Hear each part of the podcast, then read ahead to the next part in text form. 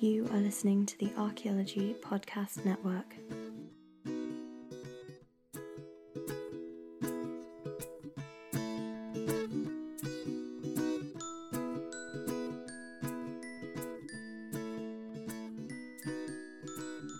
Okay, good afternoon. I'm Dave Parham, I'm from the Bournemouth University, and I'm going to talk today a bit about Poole's maritime archaeology, but in, in particular, one particular part of it.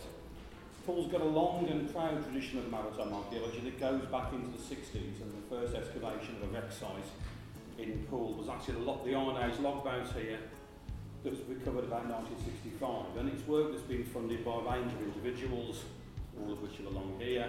And we've even got a beer brewed locally called Studland Bay Wrecked that relates to one of the archaeological sites, the Studland Bay Wrecked. But what I'm going to concentrate on today is one of the almost unique features about maritime archaeology in Poole, and that's the fact that at the bottom of Poole Bay we have seven armoured vehicles, nowhere near the shore, about 4,000 yards away from the beach, which is a specific distance and there's a specific reason for their presence there. And it relates back to this Operation Overlords, the invasion of Europe in June 1944, which is a well-known story told through film over 70 years now, um, and we all know about it. Uh, the Allied armies land in Normandy, they go through Europe, they have a couple of problems in the Ardennes and Arnhem, and they end up on a line here across Central Europe where they meet the Russians in May 1945, and then everybody goes home for, for tea and medals at the end of it. Um, but that isn't the whole story. There are another other, number of other aspects to it which are largely forgotten now. One of the first is that at the time of the invasion, Eisenhower, the Supreme Commander, wrote two letters. One was a press release in event of victory, and the other one was, in case of failure, the announcement of the failure of the landings. And it's important to remember that in June 1944, the Allies' experience of amphibious warfare wasn't a list of total successes. Gallipoli in the First World War, which is celebrating the 100th anniversary of the withdrawal from Gallipoli and a complete disaster. Dieppe in 1942, uh, it was a raid rather than an invasion, but it's not seen as successful, and there were a number of significant alterations from the Normandy plan that resulted from that. Salerno in Italy, successful but not particularly efficient. And in the months running up to D-Day, the Allies had an army on a beach in Italy they couldn't break out from. So the whole of the run up to Normandy, the background to that is the fact that they've got what Churchill described I thought we were hurling a wildcat onto the shore, but all I got was a stranded whale. There's a huge problem with landing armies on beaches and being able to break out from them. Uh, and specifically in Europe, you were not assaulting an unfortified beach, you were assaulting a prepared defences called the Atlantic Wall, whose purpose was to halt the assaulting infantry on the beach. The German plan was to halt the invasion on the beach uh, and then to destroy any landing craft that were bringing in reinforcements, but specifically for bringing in armoured vehicles, it was armoured vehicles that could break through these defences. And the idea was that they would be coming in landing craft, so you stop the infantry on the beach with, with machine guns and you use heavy artillery to sink the initial invasion ships. The Allies had thought of a plan around that, which was to use specialised armour to break through this under the command of a Major General Hobart here, who was the genius that invented this, who'd been sacked from his job at the beginning of the war, because he was an exceptionally difficult individual, but he was the man for this job. And he created all of this, the, the 79th Armoured Division that created these vehicles that allowed the, the work to go ahead. Importantly for this story, it was all, you probably can't read it, that says top secret there. A lot of the records that relate to this were actively destroyed at the time. Wanted information lying around that was going to give um, information to the enemy to, to, for them to understand what was going to happen. So it isn't the fact that a lot of this is accidentally lost to history. There was a specific campaign to destroy these records at the time that the work was going ahead. for this story, the ones we're thinking about in terms of specialised armour are something called duplex drive tanks, DD tanks, which are simply a tank, a standard tank that's designed to float. There's one there. This is in Poole Bay, that's Old Harry for those you know the Poole. Duplex drive because they have a gearbox that allows them to either to drive the tracks or propeller, either a single with the early Valentine models or a twin propeller with the later Sherman ones. And there's one in operation on D-Day, and here's one during a training exercise. They were made to float by the application of a canvas skirt designed by the people that made Lilos. So you imagine you're going to war in a 34 ton tank that's made floatable by a Lilo and you'll launch 4,000 yards off a beach and you steam your tank towards the beach and the best that can happen is that you land and you fight the most efficient army in Europe. The worst that can happen is you sink, and a lot of them have a tendency to sink. If you look at this here, this is Poole Bay, lots of white water around the vehicle, not heavy weather if you look around it. They tended to slam, they brought water on board, they got pumps to account for that, but in heavy weather, much more than about a third of a metre of sea, and they tendency to sink. Uh, the plan was, quite simply, to send these five minutes ahead of the assaulting waves of infantry. That isn't actually what happened in the end. They tended to land just after them. They came in on their own, so they were launched. Plan was to launch them 4,000 yards offshore. So they went in landing craft. It wasn't obvious where they were. They land on the beach. This is Utah Beach in the American sector, and there they are alongside the assaulting infantry, so they can overcome the machine gun posts to allow the infantry to get off the beach. It's in, the whole plan for Normandy revolved around capturing the beach, creating a beachhead that you could then supply an army with, build an army that you could break out from. Nothing would work if you couldn't capture the beachhead. Everything else that was going on wouldn't function if these tanks didn't do their job. So they had to work efficiently for about three hours. And after that, they were superfluous to the whole operation. Uh, where's the connection with Poole? Well, Poole was one of the proving grounds for them, or one of the build-up exercises just before the invasion. In April 1944, Operation Smash occurred, which was the largest pre-operation exercise, and seven of them sank. Six here, exactly 4,000 yards off the beach. So they got off the landing craft and they almost certainly went straight down. Now, whether that's a combination of heavy weather, the reports from the time talk about the fact it suddenly got rough, which is that's always the excuse for shipwreck. I suspect it's more likely that they were run down while they're launching landing craft. So six were lost here, and this one was lost in a separate exercise. So we have seven of these in Poole Bay. Uh, there's one of them, the one that is surviving and complete, complete with its turret on, which is actually one of those here. We do know from them, one is that most of them are damaged. Because they were blown up by the Royal Navy in the 1980s because they were thought to contain munitions. They did. What those explosions did was spread munitions all over the seabed rather than keeping them contained in one place. They couldn't find one of them, so that's still intact.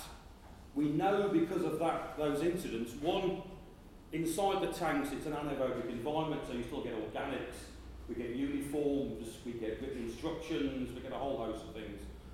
So the stuff that men were equipped with to land in Normandy is contained within these tanks. And we also know that this one here, which is the only surviving Valentine duplex drive tank that survived by, by accident, um, we didn't, it wasn't known how the skirt system worked, but the material looted, and it was looting from these tanks, has enabled this tank to be reconstructed. So there's a significant amount of research information contained within these. Uh, Poole's got the most, but it's by, it is not the only collection of those that are around. Um, there's some British Centaur tanks off the Isle of Wight, and armoured bulldozers. They're not amphibious, but they're part of this specialised armour. There's a single oh, duplex drive Valentine tank near Selsey, which may have been the first one lost. Uh, there's five Valentine duplex drive tanks in the Moray Firth in Scotland. And there's one Sherman, which if if anybody's ever been to Slapton Sands, that's up on the beach now, but that was lost in an accident in a similar exercise, but not because of weather, because there was one of the armoured plates missing off the vehicle. So when it got in the water, it flooded and it sank. A good way to avoid the invasion if you don't drown, I suppose. Um, so, what is their significance? Well, D-Day was a, an amazing success in the end, um, and casualties are a fraction of what was expected. But if you take these armoured tanks out of that, and we do actually have a case study of that, because at Omaha Beach in the American sector, nearly all of them sank due to heavy weather on the way in. Um, and the best example in terms of what happened at Omaha is if you've ever seen Saving Private Ryan, or The Longest Day, you'll know that it was a complete, almost a because the infantry couldn't get off the beach because they didn't have the armoured support with them to achieve that task. If you take that armoured support away from the rest of the beaches, you could have ended up in a situation which was feared was that the invasion fails, and it's not impossible that that would have been the case. In fact, if you get into a what if situation, um, and I'm not really good at gazing into crystal balls, which is what you're do- doing with this, but if you take uh, the opinion of people better than me, eminent historians that have looked at this, you get the conclusion that without Hobart's funnies, which were these tanks, there would have been significant problems on D-Day, which means the invasion may have failed. If that was the case, Nazi Germany would have been defeated by the Soviet army. But that wouldn't have occurred in 1945, that would have occurred perhaps in 46 or 47, and the Soviet army would have kept on going until it was on the coast of France. Um, in order to prevent that, um, by the middle of by the summer of 1945, the US Air Force has atomic bombs, and the chances are that in order to bring the war in Europe to an early conclusion, atomic warfare wouldn't have started in Japan, but it would have started in Northern Europe in the summer of 1945. It's all a bit what if, but it's not an unreasonable argument. Um, in terms of the remains of uh, Operation Smash, the most famous remains of Fort Henry, which is an armoured bunker on the cliffs above the, the, uh, the bay, which had got nothing to do with defence and nothing to do with the exercise other than it was a shelter in which Eisenhower, the King and Churchill and a number of others watched the uh, exercises from. So that's the bunker that the exercises will, will watch from. Uh, the vehicles is not quite, and that is the missed part of. That's now a great listed building uh, because of its connection with this. The story of uh, the significance and protections of the vehicles is not quite as good. They are, they are capable of protection under the Ancient Monuments and Areas Act, and in fact the ones in Poole were put forward for protection as were the Centaur tanks that I've just pointed out to you. Uh, as a result of the application for this, it was decided to have a policy of not operating the Ancient Monuments and Areas Act 1979 underwater, which means it is physically impossible to protect them because the only other heritage legislation that can work is the Protection of Shipwrecks Act, and they're not shipwrecks, they're vehicles. So we have a policy of actively failing to, prevent, to, to protect them. Um, the documentation even says they're significant objects. The REC therefore meets the criteria for scheduling, but we've got a policy where we're not going to schedule, which is an interesting argument. So, uh, to summarise all this, and that's what they usually look like underwater. There's the, the, the gun off the top of one of the ones in the pool. Uh, without overlords, Europe would have been a very different place in the second half of the 20th century. Overlord was made possible by the use of specialised armour.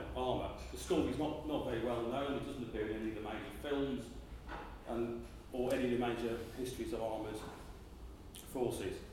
Uh, the remains of these vehicles litter the, the south coast of England and also in Scotland, that was another training area. At the time of their use, the historic record was actively destroyed.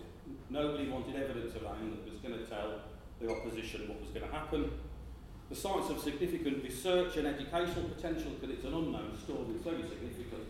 It's largely unknown. They also connect well with normal family history. One of maritime archaeology's pro- problems is seafaring communities tend to be little communities on their own, and they're not part of mainstream society. This, this is a military, a citizens' army, recruited at the end of the war, that is much more part of normal history. They're subject to active decay um, and looting, and that looting we know increases with that decay as they become open, um, as you can see from the pictures before.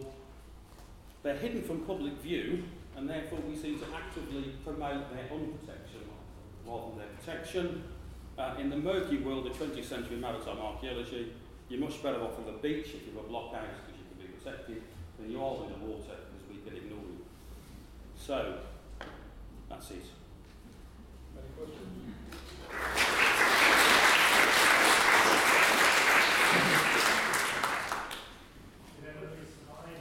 This show is produced by Chris Webster and Tristan Boyle. This has been a presentation of the Archaeology Podcast Network. Visit us on the web for show notes and other podcasts at www.archaeologypodcastnetwork.com.